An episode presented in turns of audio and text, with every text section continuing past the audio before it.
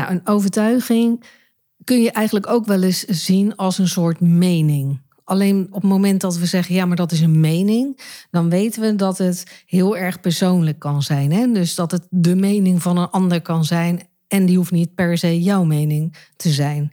Maar bij een overtuiging voelt het veel meer aan als de waarheid. Hè? Dus de overtuiging die jij hebt op een bepaald gedachte, dat, ja, dat voelt voor jou heel erg als de waarheid. A M V Podcast. Ambitie maakt verschil. Ambitie maakt verschil. De podcast voor iedereen met talent in bemiddeling, communicatie, ondernemerschap en klaar is om dat verder te ontwikkelen. We gaan het hebben over keuzes maken, tegenslag, succes, ondernemen en groeiambitie. Want ambitie maakt verschil. A M V Podcast. Ambitie maakt verschil.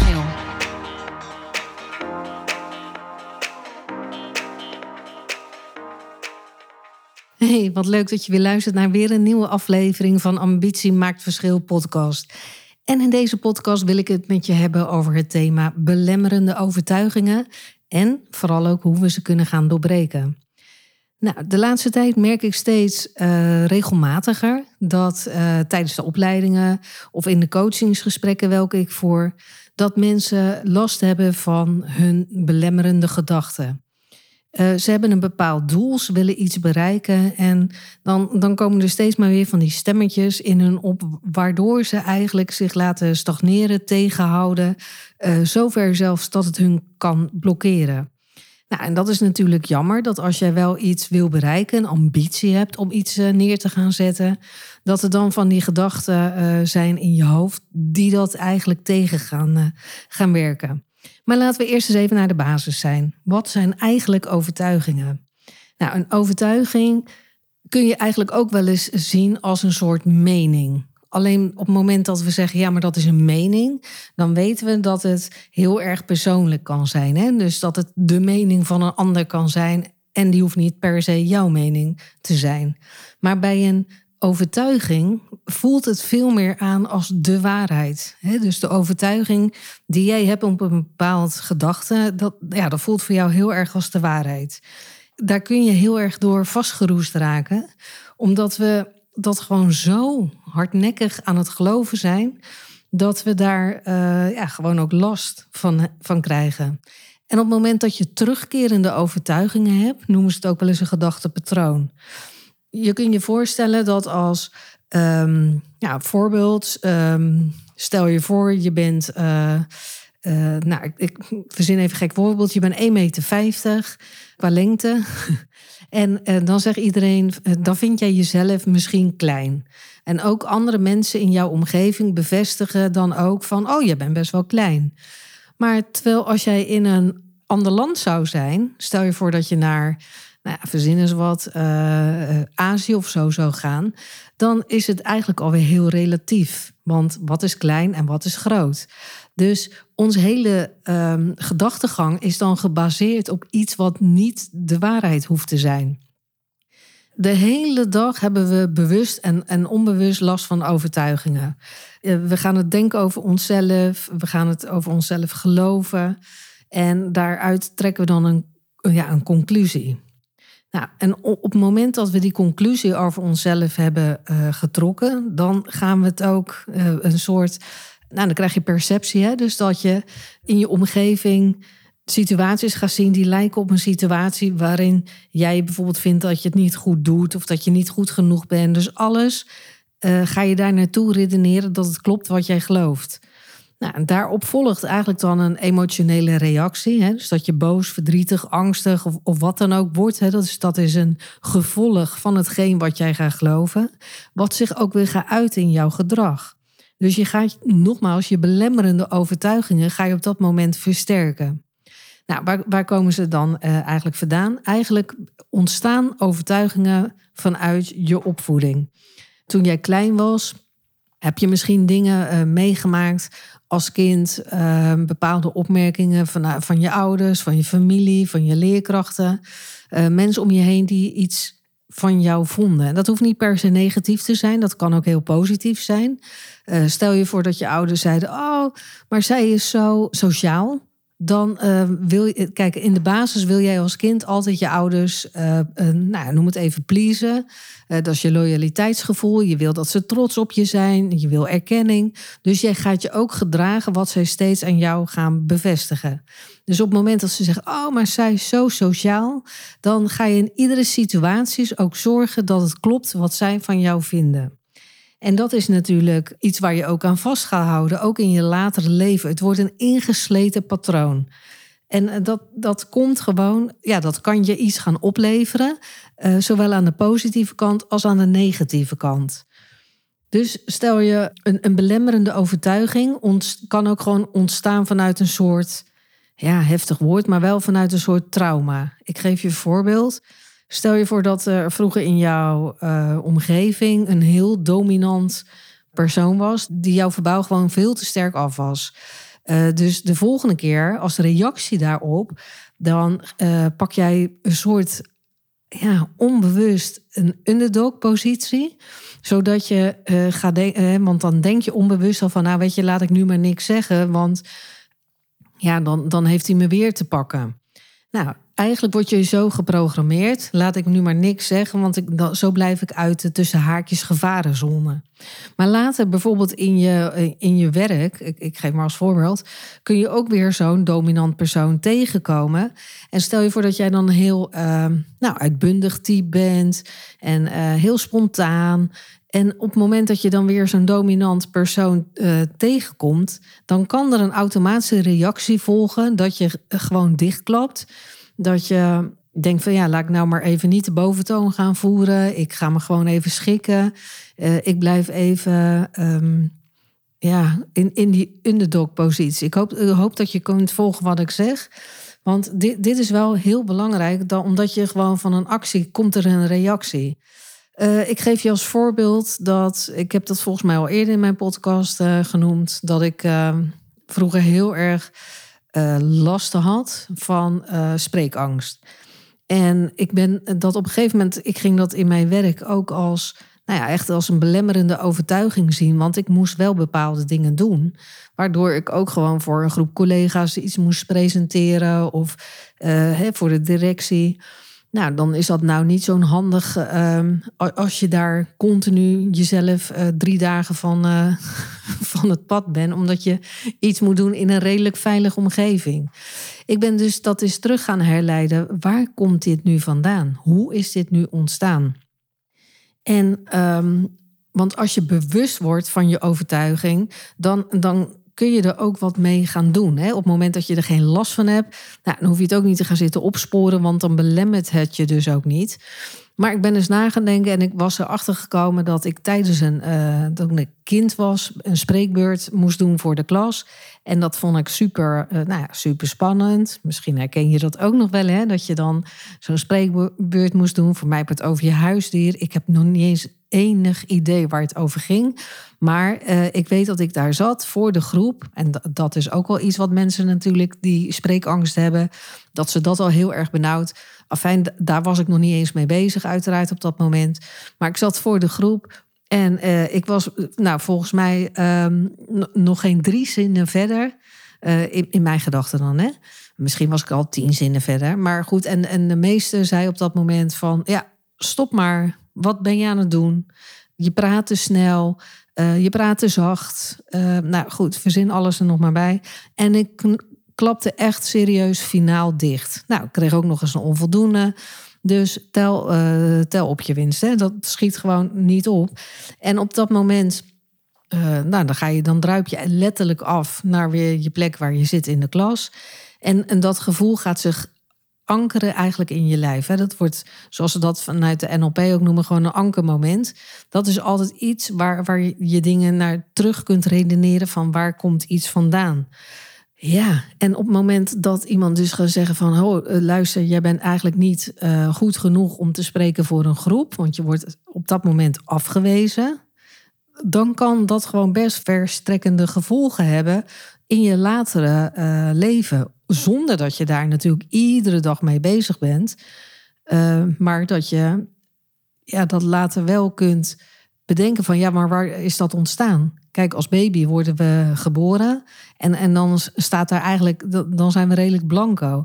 Dus al onze ervaringen, opvoeding, wat mensen tegen ons zeggen, nou, dat, dat heeft allemaal consequenties op onze kijk op de wereld. Dus met welke bril kijken wij door de wereld? Wat zijn de overtuigingen uh, waaraan wij ons vasthouden? Want ons ego, oftewel ons zelfbeeld, houdt er ook van om te weten waar het aan toe is. Hè? Die wil daar een bepaalde controle op, op houden. Ondanks dat dat onbewust is, uh, blijf je dat toch eigenlijk wel voeden en blijf je dat uh, geloven. Ik merk dus ook in de, wat ik in het begin zei, in die uh, in, in de coachingsgesprekken of in, uh, tijdens de opleiding, bijvoorbeeld uh, in onze overtuigend verkopen opleiding, merk ik ook wel dat mensen beperkende overtuigingen hebben als het gaat over geld. Ik, ik geef je een paar voorbeelden. Hè. Slechte mensen hebben veel geld, want dat zijn graaiers. Ik moet zelf veel te hard werken om maar iets te verdienen. Geld maakt niet gelukkig, het geeft mij juist zorgen. Uh, ik hoef er niet rijk van te worden. Nou ja, mijn werk maken van wat ik zelf graag doe is geen optie, want dat verdient toch niks. Uh, geld groeit niet aan de boom, oftewel er is nooit genoeg. Uh, van een dubbeltje word ik echt geen kwartje. Oftewel, je blijft in een bepaald iets hangen waar je niet uit kan doorbreken. En je zult zien dat deze overtuigingen uh, ons helemaal gaan beïnvloeden. Want op het moment dat jij bijvoorbeeld denkt, uh, geld groeit niet aan een boom, dan ga je ook in situaties uh, komen waarvan je steeds wordt bevestigd dat het ook wel zo is. En inderdaad hoor, ik heb ook nog nooit een geldboom gezien, maar ik hoop dat je me even kunt volgen van uh, dat, dat het je echt zo kan stagneren. Uh, bijvoorbeeld een beperkende overtuiging kan ook nog zijn, ja, uh, maar ik ben toch veel te oud om nog voor mezelf te beginnen. Of uh, joh, uh, wie zit er op mij te wachten? Dat ben ik helemaal niet waard. Of ja, je doet er pas toe als je echt een titel hebt, hè, na een opleiding. Of ik heb niet genoeg ervaring. Ik kom niet uit een ondernemersgezin. Dus ja, weet je, dan, uh, dan kan ik ook nooit succesvol zijn. Ja, en je ziet maar hoeveel gedachten er op een dag misschien ook door jouw hoofd kunnen gaan, die je Uh, op een pad zetten waar je eigenlijk niet moet zijn.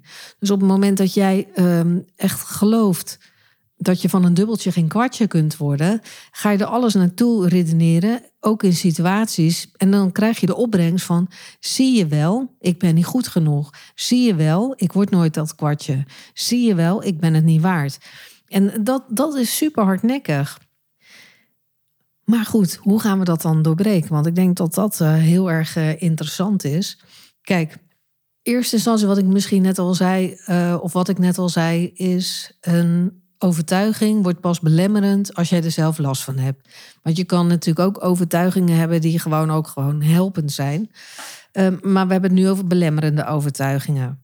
En op het moment dat je er uh, bewust van wordt, uh, kun je begrip opbrengen voor jezelf. Kun je het misschien al ja, gaan labelen, want er zit altijd iets onder. En dat gaat te ver even voor deze podcast. Ik, ik probeer even grote lijnen uit te leggen. Maar er zit altijd een stukje onder van of bewijsdrang of afwijzing. Uh, of erkenning, hè? Afwijzing, erkenning. Dus dat, dat is interessant om bij jezelf eens uit te gaan zoeken van als jij een belemmerende overtuiging hebt van ja, in, in welk vakje zou het dan al passen? En in welke situaties um, hoor jij jezelf dit dan denken? Of wanneer denk je van ja, maar natuurlijk is dit niks voor mij, want en misschien komt dat ook wel weer uit jouw opvoeding of uit een ervaring wat jij uh, hebt opgedaan. Hè? Uh, en ik vind de, misschien ken je ze ook al, maar de, de vier uh, vragen van Byron Katie, dat zijn vier helpende vragen die vaak ingezet worden bij het doorbreken van belemmerende overtuigingen.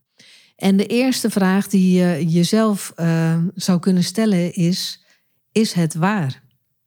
Misschien is je overtuiging voor een deel waar. Jij hebt het in ieder geval uh, voor, voor waar aangenomen. De tweede vraag is, kun je voor honderd procent absoluut zeker weten dat het waar is. Dat het onder alle omstandigheden waar is. Misschien is het in een bepaalde omgeving ook wel waar. maar in een andere omgeving totaal niet. Het voorbeeld wat ik noemde, als jij één meter vijftig bent, ben je uh, voor jouw idee, misschien als je tussen uh, mensen staan die allemaal e- uh, langer zijn dan één meter tachtig, ben je klein. Maar op het moment dat je met allerlei mensen bent, van allemaal uh, tussen de één vijftig en de, en de één zestig, ja, dan is het weer relatief. De derde vraag die je zou kunnen stellen, hoe reageer je als je dit gelooft? Hoe voel je je hierbij? Misschien, ja, vaak bij een belemmerende overtuiging voel jij je helemaal niet daar prettig onder, maar je hebt het nu eenmaal voor waar aangenomen. En de laatste vraag is dan, wie zou je zijn zonder die gedachte?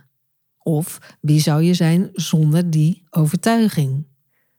negen van de tien keer zul je merken, dat zou wel fijn zijn. Als ik niet meer de overtuiging zou hebben dat ik uh, bijvoorbeeld niet goed genoeg zou zijn. Dat ik te jong of te oud ben, of te dik of te dun. Of dat ik niet gestudeerd heb, of dat ik niet geliefd ben. Of um, dat ik nog steeds dat dubbeltje ben en dat ik ook best wel kwartje kan zijn. Dus die vier vragen, die zijn helpend om je overtuiging in kaart te brengen en om echt af te toetsen van, ja, wat ik geloof, klopt dat? Is het waar? En wanneer je dat hebt gerealiseerd, kun je het voorzichtig ook gewoon gaan uh, uitproberen hè, in je omgeving. En dan, dan zul je ineens zien dat je het ja, anders gaat zien. Want iets wat jij in je gedachten gaat veranderen, gaat ook veranderen uh, in de buitenwereld. En zo moet je voorstellen dat je, uh, eigenlijk komen we dan bij het stukje mindset, hè, bij je gedachten. Want alles wat wij tegen onszelf zeggen, gaat ons, ja, ons, ons lichaam, uh, ons lijf, gaat dat voor waar aannemen. Hè? In ons bewustzijn moet je dus heel erg uh, uitkijken met wat je tegen jezelf vertelt. Stel je voor dat, dat uh, 's ochtends kom, uh, kom je uit bed. Je loopt naar de badkamer, je kijkt in de spiegel en denkt, jeetje, Mina zeg, wat zie ik er moe uit. Uh, pff, uh, nou, weet je, dat hele zware energie heb je al. Uh, je hebt nergens, ik heb, ik heb gewoon helemaal geen zin in deze dag. Nou, misschien kun jij nu al invullen wat voor dag je dan gaat krijgen. Als dat je energiek opstaat, je loopt naar de badkamer en je kijkt in de spiegel en je denkt, nou, ziet er best prima uit, hartstikke zin in de dag. En dan merk je ook aan het einde van de dag dat je een andere opbrengst hebt. Is het nou zo dat je heel de dag tegen jezelf als een blij ei gaat lopen praten en joh, je hebt het meest fantastische leven wat er is? Uiteraard niet. Maar je moet wel bewust zijn dat hetgeen wat jij jezelf vertelt, Uh, dat dat heel erg krachtig is en dat het echt nog onder, uh, ja, onder, hoe zeg ik dat, dat het onderschat wordt van hoeveel effect dat op je heeft.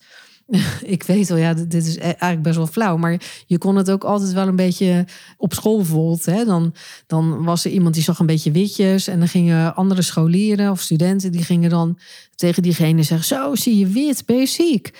Nou, als uh, acht mensen dat gezegd hadden, ging diegene gewoon naar huis. Dus het, de woorden zijn krachtiger als dat we ja, soms wel eens bewust van zijn. En kijk, als je dan um, tegen jezelf continu je voor gaat houden van, ja, maar dat kun je toch helemaal niet? Of daar ben je te oud voor? Of, nou, volgens mij is dat niks voor jou hoor. En, uh, en je moeder of je vader zei dat vroeger ook al. Van, nee joh, doe jij nou maar gewoon uh, rustig. Niet met je kop boven dat maaiveld uit. Ja, op het moment dat je dat dan wel gaat doen, wel met je kop bo- bijvoorbeeld boven dat maaiveld uit, dan voelt dat super ongemakkelijk. Omdat, omdat je dan in een bepaald gedeelte komt waar je eigenlijk niet heel erg uh, senang mee bent. Dus daar, daar heb je nog niet zoveel uh, ja, geoefend, zeg maar. Dus om die stap te, te maken, of als je bijvoorbeeld van jezelf uit een heel erg pleaser bent, en je gaat dan op een gegeven moment daar last van krijgen, en je gaat dan uh, nee zeggen tegen mensen, dan voelt dat uh, vaak dan heel egoïstisch aan. Want dat, dat zijn ook weer andere gedachten die je dan uh, jezelf uh, gaat opleggen van, oh, nou ja, weet je, nu uh, ga ik niemand meer helpen, of nu ga ik ineens allemaal nee zeggen. Dat is wel heel egoïstisch van mezelf. Dus daar, mo- daar moet je natuurlijk gewoon bewust van zijn van, wat vertel jij nu tegen jezelf? En kijk, je hoort de laatste tijd ook heel veel over manifesteren en En, en ja, voor de een klinkt dat heel uh, zweverig. Voor de ander uh, is het totaal de waarheid. Het is niet zo, laat, laat ik dat dan maar even, zoals ik het zie, uh, zeggen van... Kijk, als je iets wil manifesteren, ga je iets met je gedachten... wil je iets in gang gaan zetten. Nou, is het niet zo dat als jij... Uh, uh, Nou ja, op, op je bank gaan zitten en je denkt, nou, ik manifesteer nu een rode Ferrari en daar ga ik heel de dag aan denken en dat er morgen aan wordt gebeld uh, en dat ze zeggen, nou, uh, kijk eens uh, mevrouw, meneer, hier zijn de sleutels, uw rode Ferrari, dat heb je fantastisch gemanifesteerd. Zo werkt het natuurlijk niet, hè, jongens. Het gaat er eigenlijk om dat hoe zet jij je gedachten in, waar richt jij je aandacht op? En alles wat je aandacht geeft, groeit. Dus op het moment dat jij je aandacht gaat zetten op alles wat niet lukt... voilà, jij snapt al wat de uitkomst gaat worden. Alles waar je op gaat richten wat wel lukt... heb je gewoon een hogere energielevel... omdat je in een andere state of mind ook echt letterlijk komt. En dan is de kans gewoon groter dat je dat gaat uh, bereiken. Kijk, als mensen gaan denken van... ja, ik heb de uh, gedachten... Of, of een overtuiging uh, dat ik niet aan een, uh, nou ja, verzin het, een leuke partner kan komen. Nou, dan ga je uh, bij jezelf technisch uh, zitten bedenken van... oh ja, ik moet positief gaan denken. Oh, ik krijg een leuke partner, ik krijg een leuke partner. Maar stiekem denk je ook nog... Uh, ja, dat gaat me toch niet lukken. Dus dan is het geen overtuiging meer waar je echt van overtuigd bent dat het je gaat lukken. Nee, dan is het een stuk verlangen wat je wil. En de overtuiging is dan een diep geloof. Topsporters bijvoorbeeld, die um, zijn er heilig van overtuigd... en daar komt het woord natuurlijk weer terug... dat zij gewoon um, op die eerste plek gaan eindigen. Kijk, als zij zo'n um, wedstrijd aangaan en ze denken van... nou ja, weet je, ik ga het proberen, maar het zal toch wel niet lukken... ja, dan staan ze echt niet met die gouden plak, hè? Dus veel topsporters hoor je ook gewoon zeggen van... ik visualiseer al dat ik daar sta. Ik, ik voel in elke vezel van mijn lijf dat het me gaat lukken... Um, dat ik het ga bereiken. En uh, ja, dan halen ze natuurlijk niet allemaal de eerste plek. Maar hun energie daarin is wel anders... als dat iemand die al begint van... tja, het zal toch wel niet lukken. Dus da, wees bewust met hoe krachtig woorden zijn. Hè? En dat je zelf, op het moment dat je je betrapt... op een um, negatieve gedachte, beperkende of een belemmerende overtuiging... dat je direct gewoon daar wat tegenover gaat zetten aan de andere kant. Zie het gewoon als een medaille. En een medaille heeft ook gewoon twee kanten. Dus draai het om. Stel die vier vragen van Byron Katie. Is het waar? Kan je absoluut weten dat het waar is? Hoe reageer je als je dit gelooft? En wie zou jij zijn zonder die gedachten? Dat zijn dingen waar je gelijk mee aan de slag kan. Ander ding wat ook enorm krachtig is... is, uh, ik noem het eventjes, uh, de wet van de dankbaarheid. Dus op het moment dat je uh, in zo'n beetje negatieve spiraal uh, komt... Uh, pak een momentje voor jezelf. Ga eens even rustig zitten. Vertraag even op dat moment. Um, neem een paar keer gewoon uh, diep adem. En denk bij jezelf, waar, wat zijn nu de drie dingen... waar ik vandaag of op dit moment enorm dankbaar voor ben? Wat zijn dat? En dankbaarheid zet op het moment dat je echt aan iets gaat geloven... en dan niet zomaar een beetje half, nee. Dat je echt gaat denken van, waar ben jij op dit moment... ontzettend dankbaar voor. Dan zul je voelen dat je lijf ook direct anders gaat reageren. Je krijgt een soort andere energie over je heen.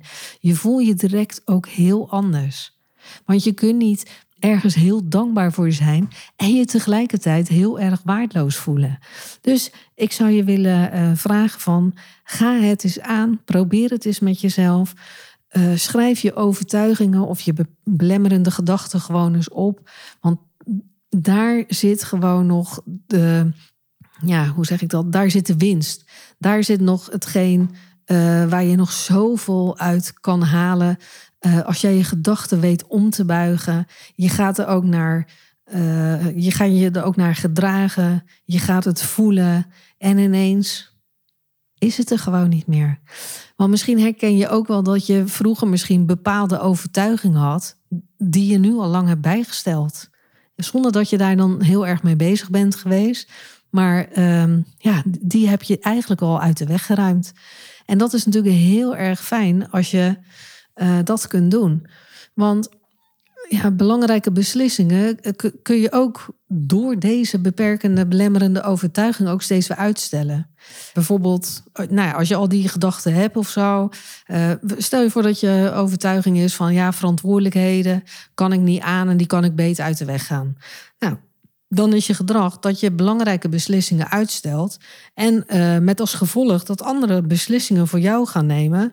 Zodat jij dan op dat moment niet de schuld krijgt als het misgaat. En op den duur uh, kost het je meer moeite om problemen te ontlopen dan om ze op te lossen. Ja, dat is eigenlijk gewoon ja, een, een, een gevolg van, van dingen wat je dan zelf in gang zetten, aan het zetten bent. En dan kun je ook denken van ja, ik ga mijn problemen vervangen door uitdagingen. En dan ga je aan jezelf zeggen, problemen zijn uitdagingen. En elk probleem dat ik oplos, maakt mij sterker en wijzer.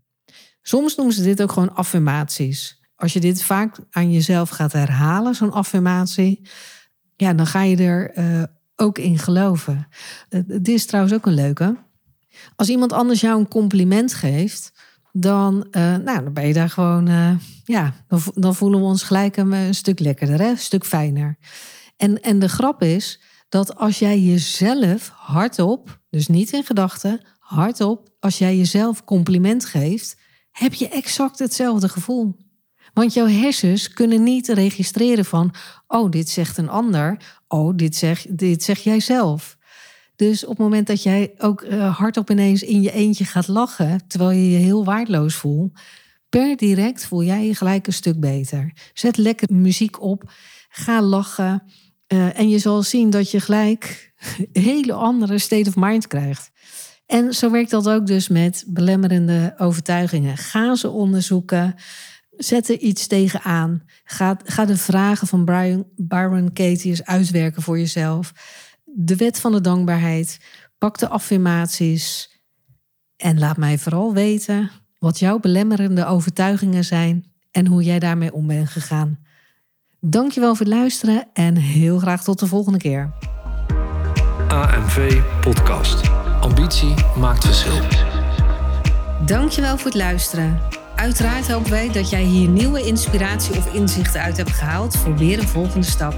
Als je met plezier hebt geluisterd en je bent nog niet geabonneerd op onze podcast, abonneer je dan via je favoriete podcast-app.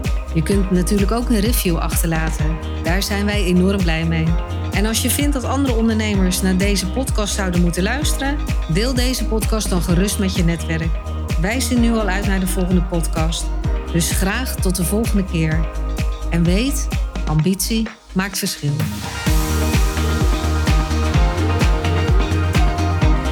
A M V Podcast.